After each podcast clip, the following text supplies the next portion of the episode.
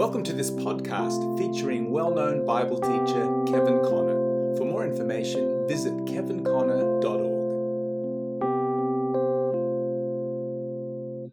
Tonight uh, we're going to be looking at Genesis chapter 24. So I'd just like to take a few moments to review what we were looking at a couple of weeks back.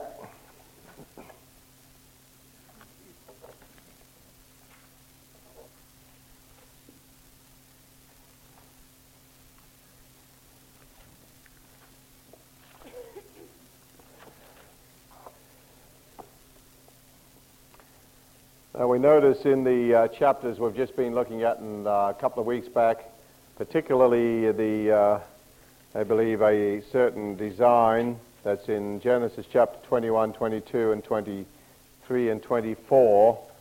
Uh, let's just take a moment to review what we were sharing there. So we've said uh, many times the Old Testament is the type and the New Testament the anti-type. And uh, in these chapters that we've got here, we'll just uh, condense it here.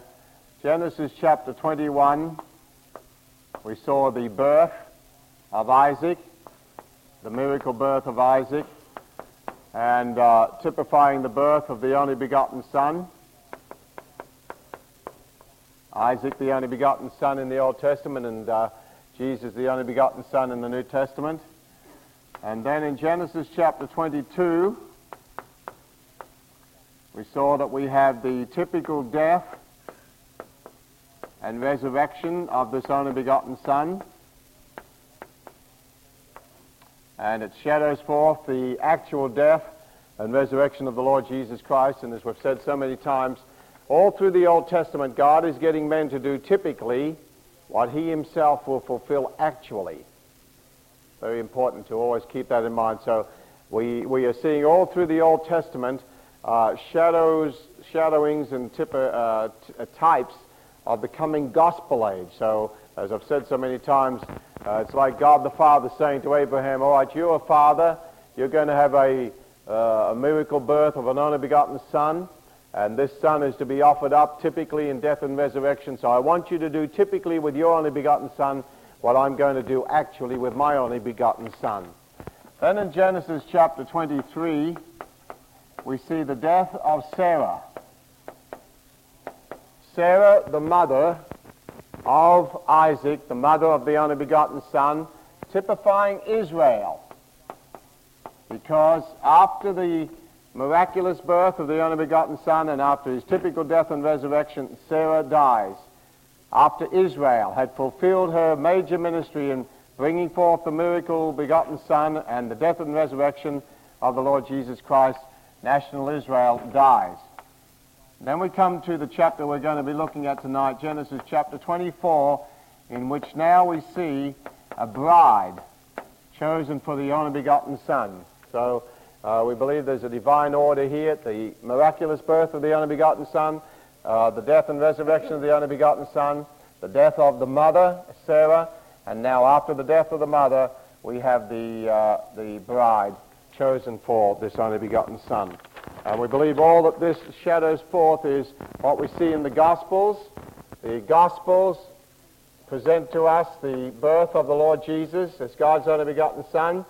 And the Gospels present uh, his death and resurrection and then Galatians more particularly deals with the changeover of the covenants from the old covenant to the new covenant. And then the epistles, particularly the uh, Ephesian epistle, deals with the church as the bride of Christ. So uh, just shadowing forth everything there in the Old Testament. All right, now let's go over to Genesis chapter 24 here. And you'll notice that we really have the 67 verses in this chapter. The Holy Spirit has inspired 67 verses uh, concerning the choice of the bride for Isaac. Uh, in fact, it's one of the longest chapters in the in the Bible, one of the longest chapters, particularly in the book of, of Genesis, uh, 67 verses. So what I'd like to do just for our, our session tonight is break this up into about five sections and uh, we'll put it on the board so it'll just be uh, a general outline that we can follow. Section 1 of the chapter, we have the Father's desire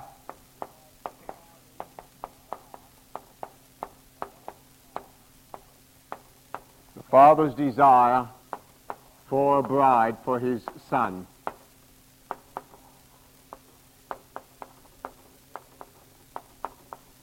And the burden of this is found in verses 1 through to 9. And then section 2 of the chapter is the emphasis now on the servant. And we see the servant who is sent into a far country to seek this bride.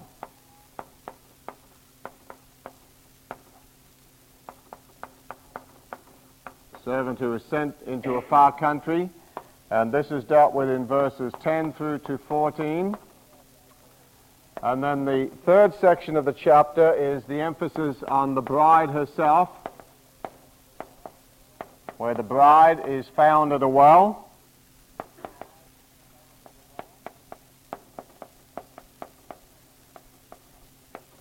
And this is covered particularly in verses 15 through to 28.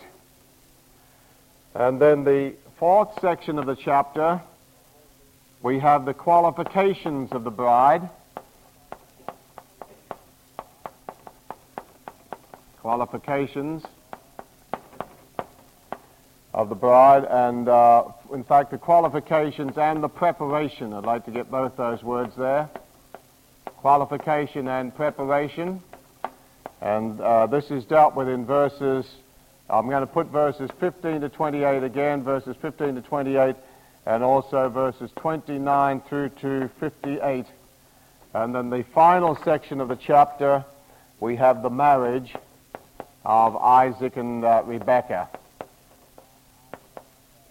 The marriage of Isaac and Rebekah. And this is verses 59 through to 67.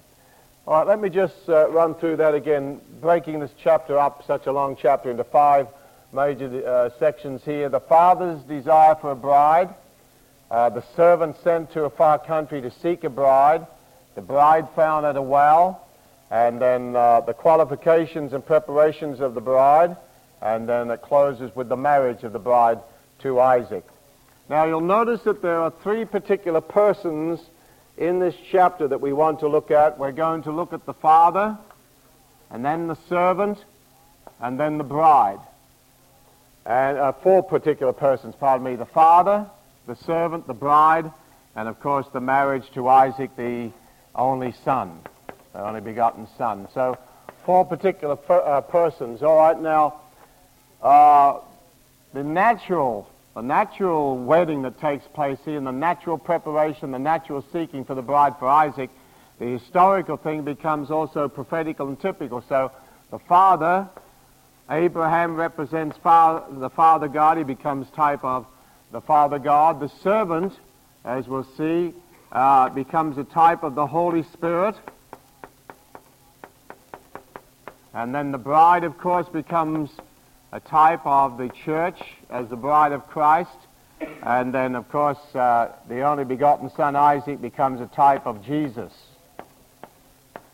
So we have four persons here that we want to look at on the, their particular work here. All right, let's just take a few thoughts then from uh, section 1, verses 1 through to 9, the father's uh, desire to, uh, for a bride for his only begotten son, Isaac. Now you'll notice in verse 1, and Abraham was old and well stricken in age, and the Lord had blessed Abraham in all things.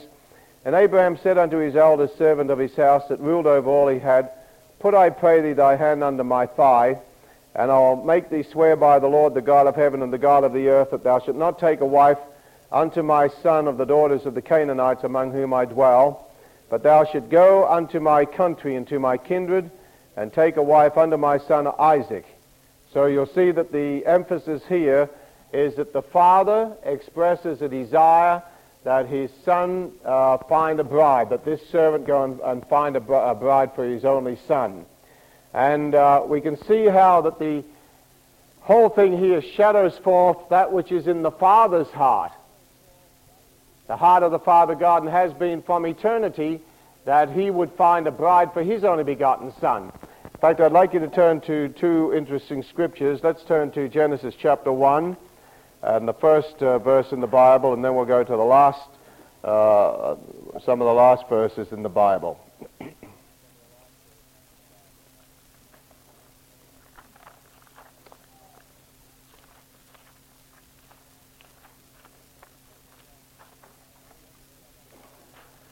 In uh, Genesis chapter 1 and verse 2, the earth was without form and void, and darkness was upon the face of the deep, and the Spirit of God moved upon the face of the waters.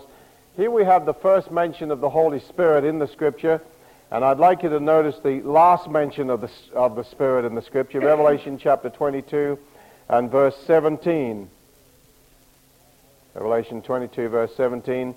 And the Spirit and the bride say, Come. And let him that heareth say, Come, and let him that is athirst come, and whosoever will, let him take of the word of life freely. Now, you'll notice the first mention of the Spirit in the Bible is the Spirit of God moving upon the face of the waters. And the last mention of the Holy Spirit in, in, the, in the Bible is the Spirit associated with the bride. The Spirit and the bride say, Come. And uh, whatever way you look at the Bible, there's so many facets we can look at, but the, the whole theme that runs through the Bible is that God is looking for a bride for his only begotten Son. It's the heart of the Father, right back in eternity.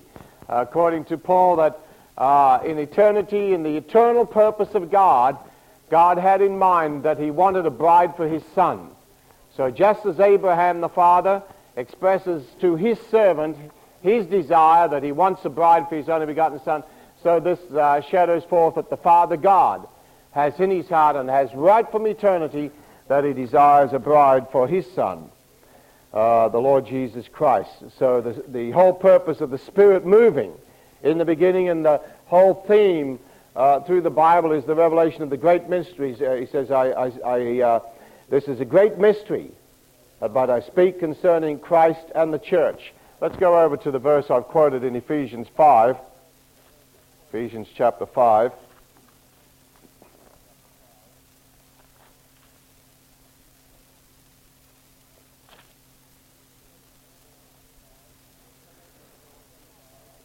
And we'll take from verse 25, Hebrews, uh, I mean Ephesians 5, verse 25. Husbands, love your wives, even as Christ also loved the church and gave himself for it, that he might sanctify and cleanse it with the washing of water by the word, that he might present it to himself a glorious church, not having spot or wrinkle or any such thing, but that should be holy and without blemish. Then going down to verse uh, 30, for we are members of his body, of his flesh, and of his bones. For this cause shall a man leave his father and mother, and shall be joined unto his wife, and they two shall be one flesh. This is a great mystery, but I speak concerning Christ and the church. So uh, what does Paul do here? He goes way back to the book of Genesis, way back to the first bride, the first sinless bride. He doesn't take all the other brides that we've mentioned on previous occasions. There's about uh, 10 or 11 types of the bride of Christ in the Old Testament. And, uh, but Paul goes way back to the first bride, to Eve, and uh, takes the prophecy out of Adam's mouth, where uh, Adam said, "We this is bone of my bone and flesh of my flesh. Uh, and for this cause shall a man leave his father and mother and be joined to his wife. Paul takes the uh, very prophecy, the very word out of Adam's mouth, and he applies it to Christ and the church. Uh, and so it just uh, confirms the fact that the Father has always desired a bride for his only begotten Son. All right, so the Father Abraham and his desire and purpose for his only begotten Son to have a bride uh, typifies the Father God and his desire for a bride for his only begotten Son. All right, let's go to the next section for a few thoughts here. Verses 10 through to 14 now. Uh, back to Genesis 24. The next uh, important person here is the servant. The servant who was sent to uh, seek abroad. Now, it's an interesting thing here to go through here that uh, this whole chapter the name of the servant is never mentioned once in this chapter. we have in the chapter now the father talking to an unnamed servant. Now, this isn't to say that the servant doesn't have a name, but the servant is unnamed in this chapter. Some suggest that the, his eldest servant was Eliezer, uh, found in chapter 15, but uh, the servant is not named here. And I think that's a very significant thing because the servant person in the Godhead is the Holy Spirit. And uh, when the servant is sent to the far country, just as the Father sent the Holy Spirit to earth, the far country from the heavenly country, uh, the Holy Spirit doesn't come to speak of himself. Doesn't come to glorify himself. He's here in the earth for a mission. In fact, Jesus said, when the Spirit is come, he will not speak of himself. He'll not speak from himself. He'll glorify me. So you can see the beautiful picture that we have here. The whole purpose of the servant was to glorify the Son and glorify the Father. The whole purpose of the servant was uh, to fulfill the commission for which he'd been sent, and that was to seek a bride. And so that's the uh, desire of the Holy Spirit. Uh, John chapter 14, verse 26, uh, just quoting this, John 14, verse 26, uh, Jesus said that the Holy Spirit will be sent in my name. And in John uh, 15, verse 26, he says that when the Spirit is come, he will not speak of or from himself, but he will speak of me and glorify me. And so uh, here we have Abraham the father sending his servant, who uh, is not named right through the chapter. As I said, this is not to say he doesn't have a name. He certainly does, and the Holy Spirit has a name. But he's come not to speak of himself, but to speak uh, of the Father and to speak of the Son. Now, let's go on to the next part here. In uh, section 3, the bride found at the well, the uh, bride representing the church, Rebecca the bride representing the church. Let's go down to, uh, let's see, I'd like to go down to verse 10. And the servant took ten camels of the camels of his master and departed, for all the goods of his master were in his hand. And he arose and went to Mesopotamia unto the city of Nahor. And he made his camels to kneel down without the city by a well of water at the time of the evening, even the time that women go out to draw water. And he said, O Lord God of my master Abraham, I pray thee, send me good speed this day, and show kindness unto my master Abraham. Behold, I stand here by the well of water, and the daughters of the men of the city come out to draw water. And let it come to pass that the damsel to whom I shall say, Let down thy pitcher, I pray thee, that I may drink, and she shall say, Drink, and I will give thy camels drink also. Let the same be she that thou hast appointed for thy servant Isaac, and thereby shall I know that thou hast showed kindness unto my master. Now, it's a very interesting thing that there are a number of brides that were found at a well. So he goes to the well, and uh, here in the evening time, the bride, Rebecca, comes to the well to water the sheep. Uh, let me just quote some of those who found their bride at a well. And all this shadows forth that the Lord Jesus Christ would find his bride at a well, at the wells of salvation. Uh, Exodus chapter 2, Moses found his bride at a well. Genesis chapter 29, Jacob, he found his bride at a well. Uh, Genesis chapter 4, the chapter we're considering here, uh, Isaac found his bride at a well. And then we can relate this to uh, John chapter 4, where Jesus, talking to the woman of Samaria at the well, and pointing to the well of salvation.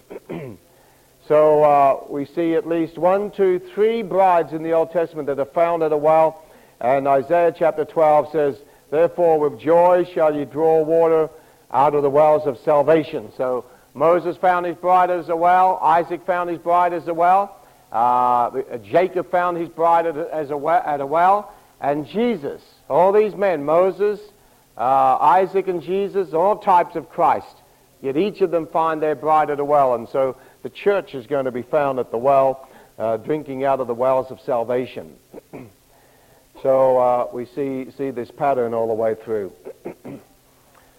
all right, so the bride found at the well, uh, uh, the church found at the wells of salvation. All right, let's go to section number four now.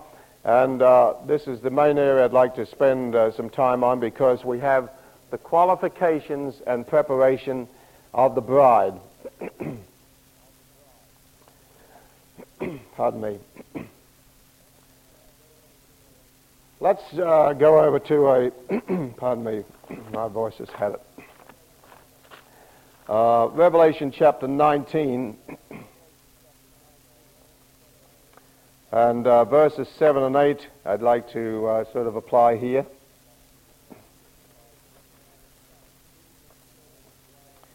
Speaking of the church as the bride of Christ, and just relating it to the qualifications here, Revelation chapter 19 and verse 7, it says, Let us be glad and rejoice and give honor to him, for the marriage of the Lamb is come, and his wife hath made herself ready.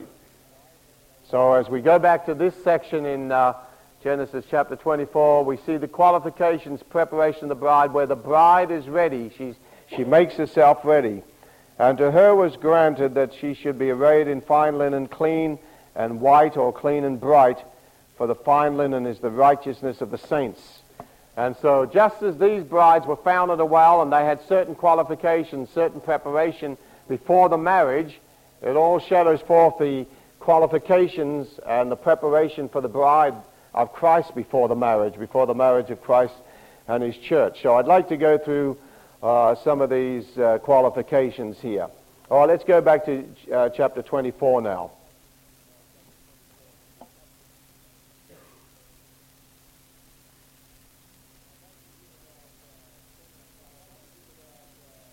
And I'd like to give about uh, 10 or 12 qualifications that we see of the bride here, and uh, just to try and keep it uh, uh in a pretty uh, orderly fashion here, I'll say number one. So about 10 or 12 qualifications we're going to look at here.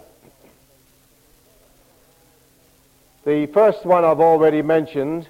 The first one is that the, the bride was found at a well. So the well points to the well of salvation, drinking water at the wells of salvation. So number one, qualification of the bride, unless she's at the well of salvation,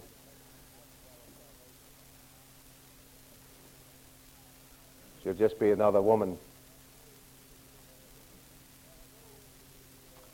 Now it's very interesting to go to, to uh, let's see,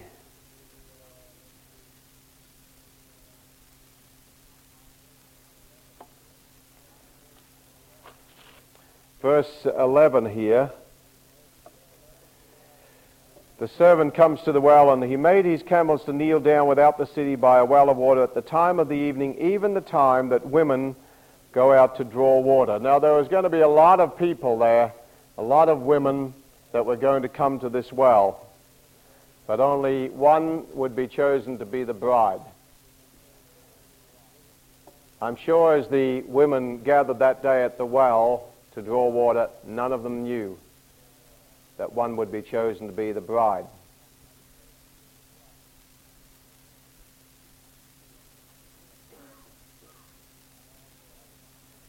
But God saw that amongst that company there would be somebody who would qualify.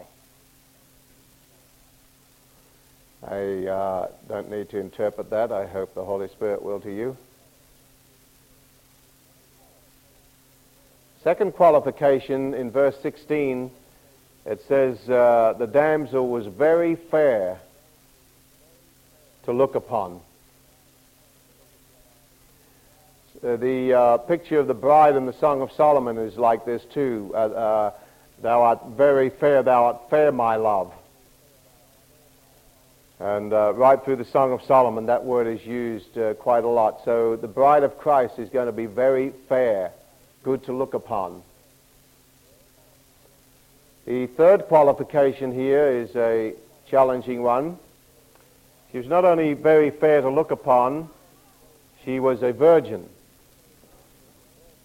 She was a virgin. And the scripture is very clear here uh, in verse 16. The damsel was very fair or good of countenance to look upon, a virgin, neither had any man known her.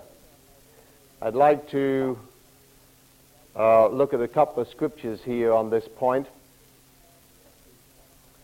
2 Corinthians chapter 11.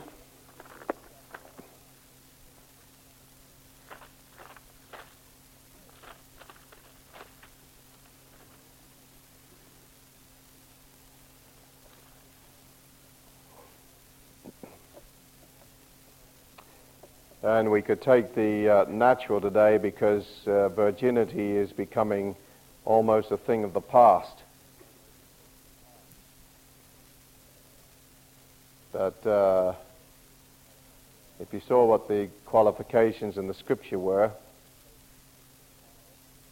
that's the most priceless thing a woman has that she can preserve until she is married. 2 Corinthians chapter 11 and verse 2, Paul writing to the church at Corinth, he says, For I am jealous over you with godly jealousy, for I have espoused you to one husband, that I may present you as a chaste virgin to Christ. But I fear lest by any means, as the serpent beguiled Eve through his subtlety, so your minds should be corrupted from the simplicity that is in Christ.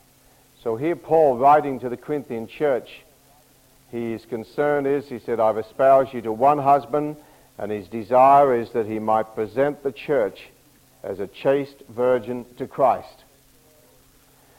Let's go over to uh, Leviticus chapter 21. Leviticus chapter 21. And you can think of the parable of the virgins, the wise virgins, foolish virgins, the necessity of having oil, the wise virgins went into the marriage. The foolish virgins didn't have enough. You can think of the 144,000 virgins in the book of Revelation. God is very particular that the type of church he's going to marry is going to be a virgin church. She's going to be chaste and pure. She's not going to be flirting with the world or with other lovers. And I've said this before, and you can take it for what it's worth. I know the general teaching is that every Christian is in the bride of Christ. I think if you care to study the scriptures that there's certain qualifications to be in the bride.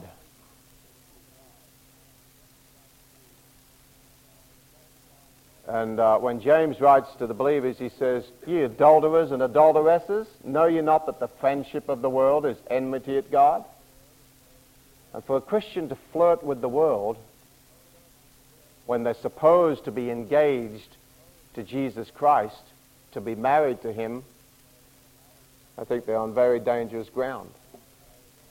And so while we have the general teaching, everybody's in the bride of Christ, regardless of grace or disgrace, you don't have to qualify to be in the bride. And we have a lot of loose living Christians see, who don't aim for any holiness of life, or keeping themselves pure. Because, oh, we're all in the bride. Don't want to say too much on what I think about it. Just want to challenge you. Leviticus chapter 21 and verse 10. God was very particular about the bride uh, the high priest married. And we could take the natural and the spiritual here. I've talked to some kids in college and uh, you can think I'm legalistic, but I think uh, you should be careful who you marry. You want to marry somebody that's been with a dozen guys? Guess that's your problem. Glad my wife was a virgin.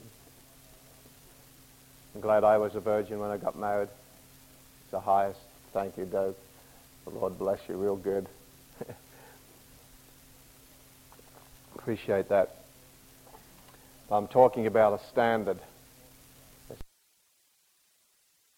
All right, verse 10. Look at the high standard that God had for the high priest. And he that is high priest among his brethren, upon whose head the anointing oil was poured, and that is consecrated to put on the garment, shall not uncover his head nor rend his clothes. Neither shall he go into any dead body, nor defile himself for his father or for his mother Neither shall he go out of the sanctuary, nor profane the sanctuary of his God. For the crown of the anointing oil of his God is upon him. I am the Lord. And he shall take a wife in her virginity. A widow, or a divorced woman, or profane, or a harlot, these shall he not take, but he shall take a virgin of his own people to wife. Neither shall he profane his seed among his people, for I, the Lord, do sanctify him. Now, why was God so particular about the high priest and his marriage? Why didn't God say to the high priest, you can marry who you like. It doesn't matter if the person's a widow. It doesn't matter if they're divorced or profane or harlot. Just marry who you please. God laid down very exacting laws for the ministry of the high priest.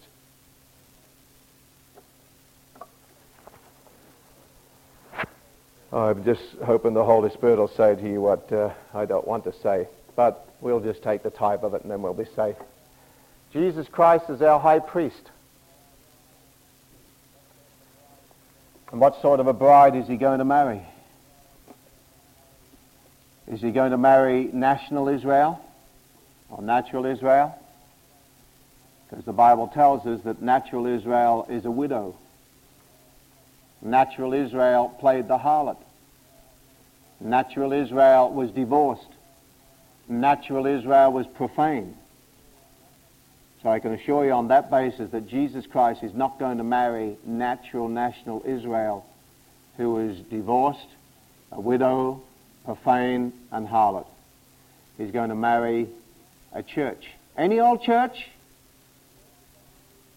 A church that doesn't believe in the inspiration of the scriptures? A church that doesn't believe in miracles? A church that doesn't believe in holiness? A church that denies the virgin birth? A church that denies the Bible? Is that the, is that the bride of Christ? How many, how many believe that his bride is going to qualify? He's going to have a virgin church. That's the highest standard of purity.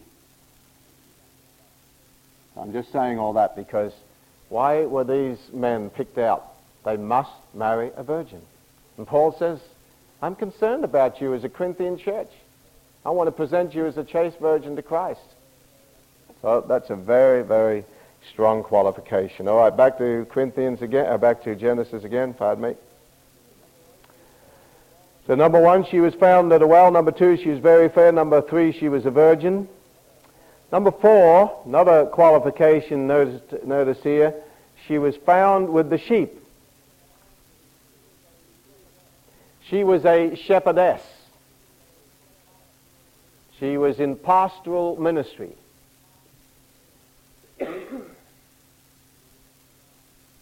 Feeding the sheep. Number five, she was the appointed bride. You'll note the use of the word appointed in verse 14. Uh, Let the same be she that thou hast appointed for thy servant Isaac. And verse 44, and she say to me, Both drink thou, and I will also draw for thy camels. Yet let the same be the woman whom the Lord hath appointed out for my master's son. So she was an appointed bride. Go over to a very peculiar verse in, in the Song of Solomon. chapter 6, Song of Solomon, chapter 6. Very peculiar verses, unless God's got something in mind about the type of church he's going to be joined to. Song of Solomon, chapter 6, verse 8. There are threescore queens and fourscore concubines and virgins without number. My dove my undefiled, she is but one. She is the only one of a mother. She's the choice one of her, of her that bear her. The daughters saw her and blessed her, yea, the queens and the concubines, and they praised her. Who is she, who is she that looketh forth as the morning, fair as the moon, clear as the sun, terrible as an army with banners? Oh, very peculiar verse, but uh, do you think that there are various companies of God's people? Queens? Concubines? I, I just have to restrain myself on interpreting some of these things. What is a concubine? Virgins without number, foolish virgins, wise virgins. But my dove, my undefiled, she's but one. She's the only one. She's the choice one. She's, she's fair as the moon, clear as the sun, terrible as an army with banners. Think of the woman in Revelation chapter 12 who is clothed with the sun, standing in the moon, all clothed with light, the Virgin Church. So she's the appointed bride. All right, next point here. Uh, she's, uh, back to Genesis, she's a very industrious person to this uh, bride. She's not a lazy little woman.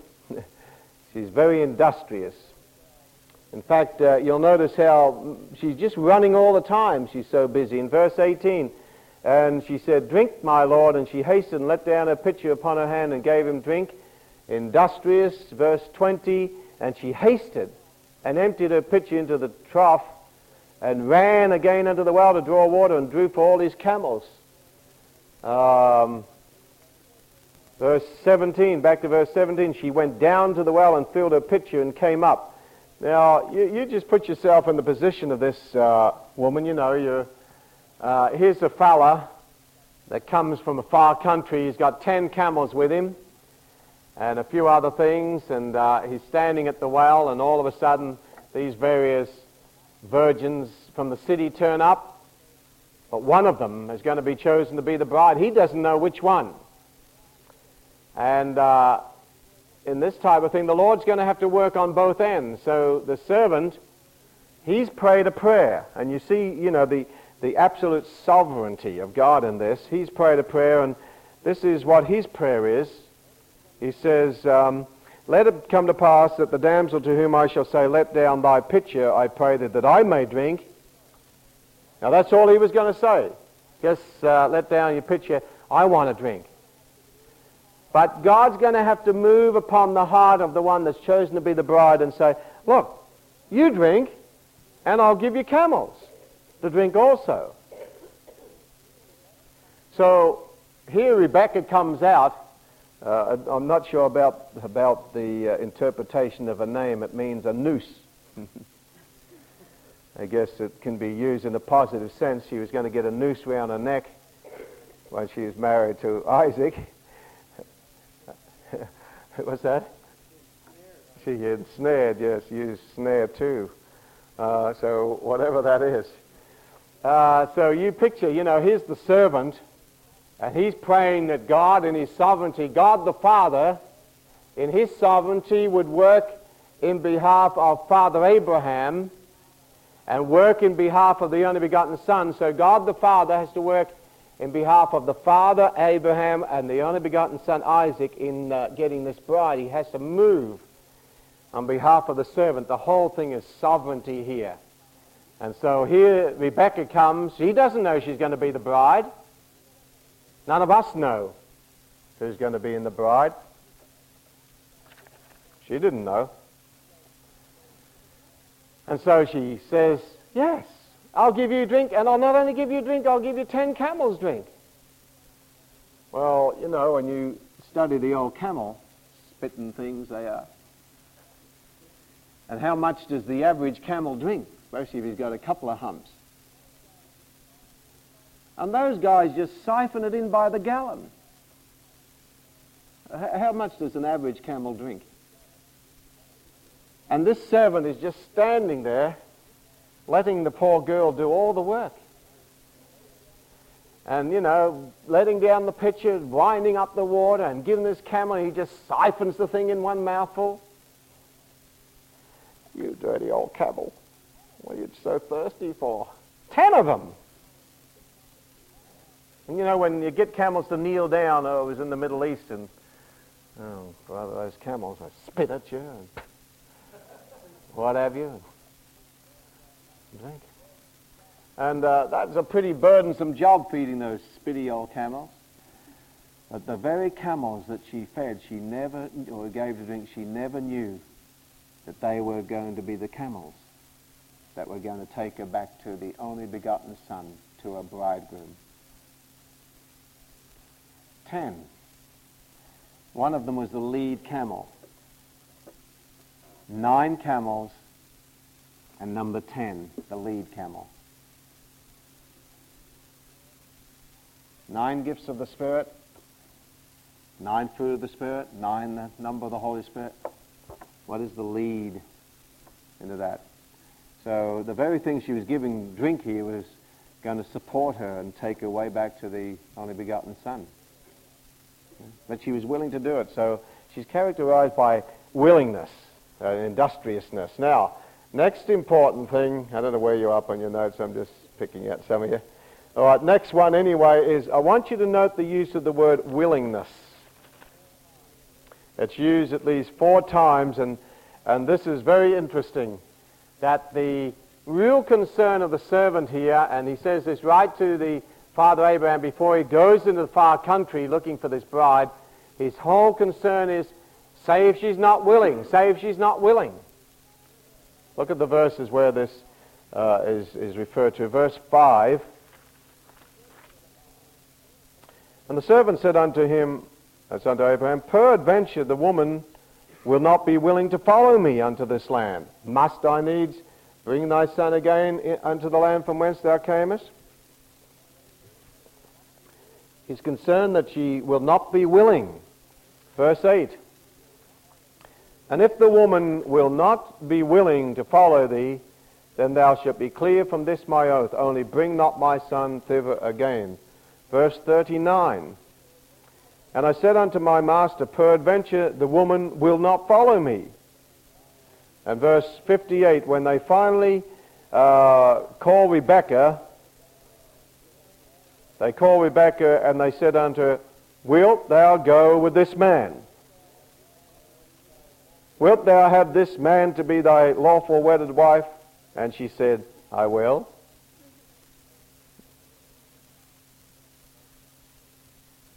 That was the whole test, willingness.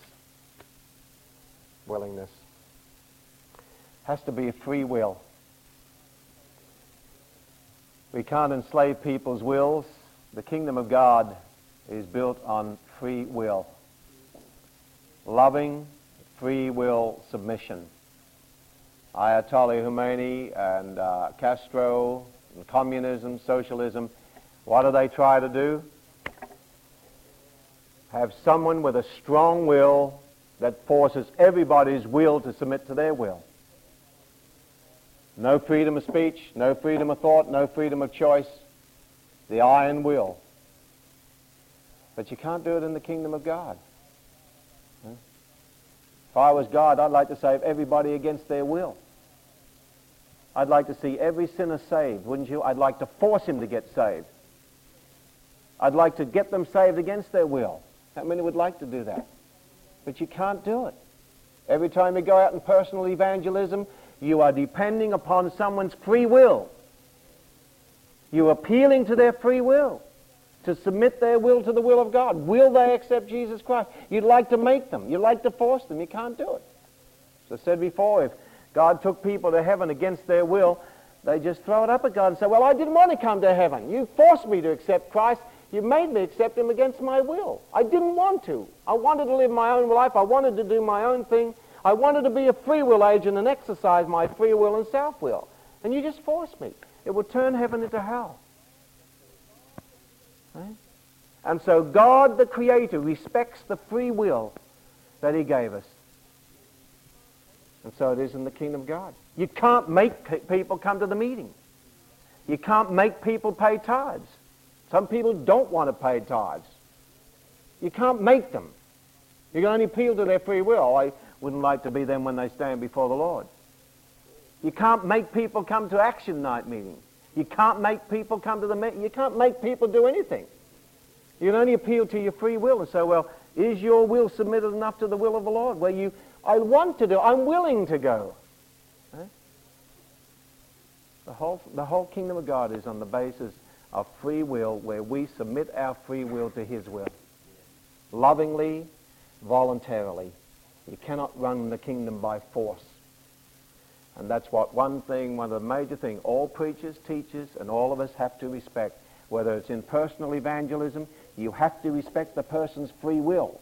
If they want to go to hell, you have to respect their free will. God does. And that's hard. Kingdoms of this world are run by force, of forcing everybody's will to submit to some dictator will. Not in the kingdom. The, the choice is a free will love slave. I will not go out free. I want to be a love slave to my master's will. How many can say amen? That's, that's the whole thing. And so that's what he's concerned. Say if she's not willing. So it was the greatest joy when she said, I will. Wilt thou go with this man? It's the greatest joy to bride and bridegroom when they say, Wilt thou have this man to be thy lawful wedded husband? Will you have this woman to be your lawful wedded? I will. A thousand times I will. Wilt thou? And she wilted. You can't. Uh... Free will. Whole thing. All right, now, uh, next point here. You'll note the preparation of this bride for the son in um, verse 10 and 22. Let's pick up verse 10 and 22 and 53, and then we'll comment. In verse 10, we're told the servant took ten camels of the camels of his master and departed, for all the goods of his master were in his hand. God the Father, as Abraham the father gave all his goods to the hand of his servant in order to seek this bride in the far country, God the Father has given all that he has to the Holy Spirit and sent him into the far country earth to seek a bride for his son. In verse 22, when he finds this bride, that she's a damsel fair to look upon, she's a virgin, she hasn't defiled herself with other men, she's industrious, she's at the well, she's feeding sheep, uh, what does he do? In verse 22, and it came to pass as the camels had done drinking, thirsty Lot, that the man took a golden earring of half a shekel of weight. So, gold earring for her ear. Because she's soon going to hear the voice of the only begotten Son, but she has to listen to the voice of the servant. Because on the way to the marriage, the servant is going to talk to her. And he's going to reveal the only begotten Son to her. The golden earring. And two bracelets for her hands of ten shekels weight of gold. Her hands are going to be used in service in due time. And so he gives her gifts. Verse 53 of the same chapter. And the servant brought forth jewels of silver and jewels of gold and raiment and gave them to uh, Rebekah. So jewels of, of silver, the atonement, redemption. Jewels of gold, divine nature, raiment. The bride has made herself ready. Uh, to her was given white raiment that she should be clothed and, uh, and uh, raiment clean and white. So here Rebekah is adorned with silver, truths of the atonement, truths of redemption, with gold, truths of the divine nature and character, and, and raiment. She's to be adorned as a bride. Isaiah chapter 61 puts it this way concerning the bride. I will greatly rejoice in the Lord my God. In the Lord, my soul shall be joyful in my God, for he hath clothed me with the garments of salvation. He has covered me with the robe of righteousness, as a bridegroom decketh himself with ornaments, and as a bride adorneth herself with jewels. So here is the bride decked with jewels of silver and gold and raiment. The church, all this is provided from the Father through the Holy Spirit for the church to be prepared. So just as Rebecca the bride is given gifts given raiment, all in preparation, given from the servant, so the church, not her own garments, but those provided for her by the servant to meet the groom. All right, uh, the next point here, a couple more before we, uh, time's up here. The next point is that uh, when the time comes, Rebecca's parents try to detain her. Verse 55. And her brother and her mother said, Let the damsel abide with us a few days, at, at least ten. After that she, uh, she shall go. And he said unto them, Hinder me not, seeing the Lord hath prospered my way. Send me away that I may go to my master. And they said, We'll call the damsel and inquire at her mouth. And they called Rebekah and said unto her, Wilt thou go with this man? And she said, I will go. And they sent away Rebekah, their sister, and a nurse, and Abraham's servant, and his men. Now, the thing that we note here is that the bride, and, and, and boy, you know, this was, this was uh, you you'd have to say, a calculated risk. If you didn't believe God was in it, I mean, you put yourself in this girl's position. Rebecca, a guy turns out from a far country. You don't know who he is. And uh, he says, well, will you go with me and I'll marry you off to somebody else? That'd take a lot of faith. Wouldn't you think? Uh, a lot of risk. So she must, be, must have believed that God was in it. And here she is going to marry a guy she's never seen. How many of you fellows and how many of you girls would do it?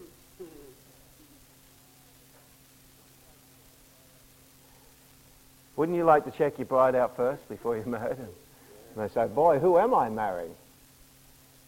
Is she like this? Or like this? or what? Is she, she wearing bikini suits? what sort of a bride she is? Boy, this is a pretty risky thing.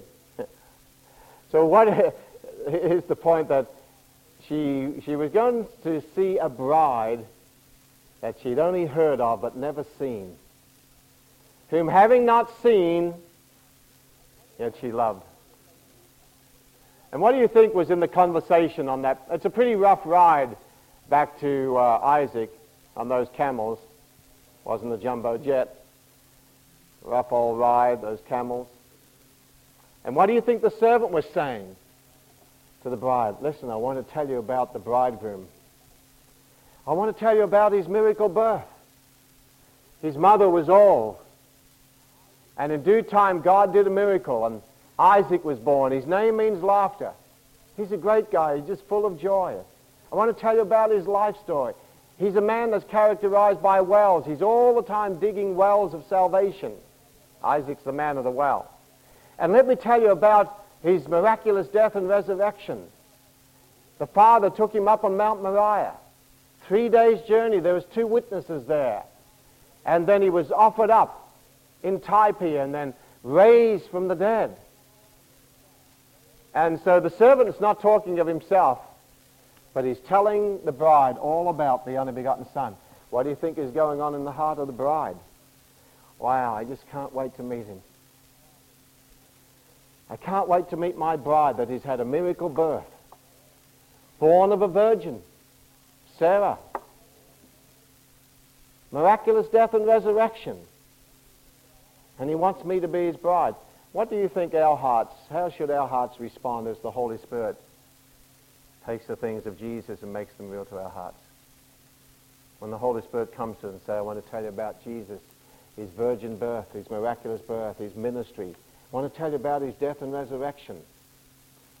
I want to tell you how he's in this far country and he's looking for a bride and I've come to prepare a bride. Do you think her heart was just going out in love to him? I just can't wait to meet him. Does your heart and does my heart go out in love to him? I just can't wait to meet Jesus. Is the Holy Spirit taking the things of Jesus and making them real to our hearts? Because that's what the servant did. Can you say amen? Drawing our hearts, looking for that marriage, that meeting in the air. So the servant didn't speak of himself. He was speaking of the Son. He pointed to the only begotten Son. Let's go down to the last point then here, the last section, verses 59 through to 67. It's very beautiful. Oh, verse 60 I'd like to comment on just before uh, she leaves the home, there, they blessed Rebekah and said unto her, Thou art our sister, be thou the mother of thousands of millions, and let thy seed possess the gate of those which hate them. Now, this is quite a remarkable prophecy because you see, in Genesis chapter 22, when Isaac is being offered, God spoke from heaven and gave a prophecy about Isaac, and he said, uh, Thy seed, said to Abraham concerning Isaac, Thy seed will be as the stars for multitude, and as the sand for multitude, and thy seed shall possess the gate of his enemies. Now, here is the bride in a different country. And how remarkable that the same prophecy is given over the bridegroom as is given over the bride. The same prophecy is given concerning the bride in a far country as given as over the bridegroom in a far country. And the same prophecies are given concerning Christ and his church, even though we're in different countries. He's in a country. What country is he in? The heavenly country, the Bible says. Hebrews chapter 11, there's a heavenly country. So Jesus Christ as the bridegroom is in a heavenly country, but the same prophecies coming to the church. The gates of hell shall not prevail against the church. Possess the gate of thine enemies. How remarkable that God seems to be working on both ends here. You'd think God was in this marriage, wouldn't you? All right, verse 61 onwards, just as we finish. And Rebekah arose, and the damsels rode upon the camels, followed the man, and the servant took Rebekah and went his way. And now notice the meeting in the air here. Isaac came from the way of the well Lahairoi. So he's coming from a well. The only begotten son at a well. The bride's been found at a well. And Isaac went out to meditate, to pray, to meditate in the field at eventide. So what is the field? The field is the... So Isaac is coming. He's coming out to the field. He's coming back to this world at eventide. We are in the eventide of this dispensation.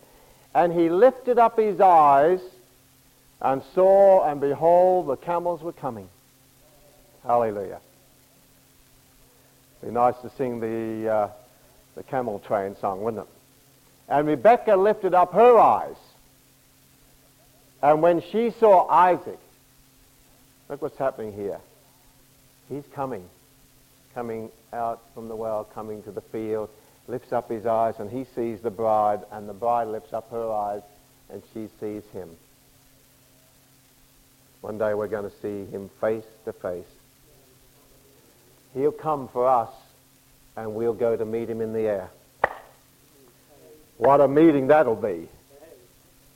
And she said to the servant, What man is this that walks in the field to meet us?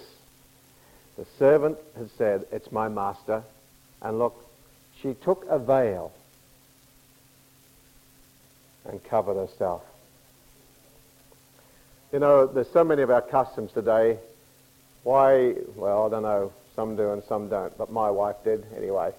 When I married her, she had a veil upon her face. In fact, I was so excited when they pronounced me husband and wife, as husband and wife. I went to run out the door and she said, aren't you going to kiss me? and then I went to kiss her through the veil. well, you know, oh, I'd never been married before. It was the time of my life. so I had to lift the veil.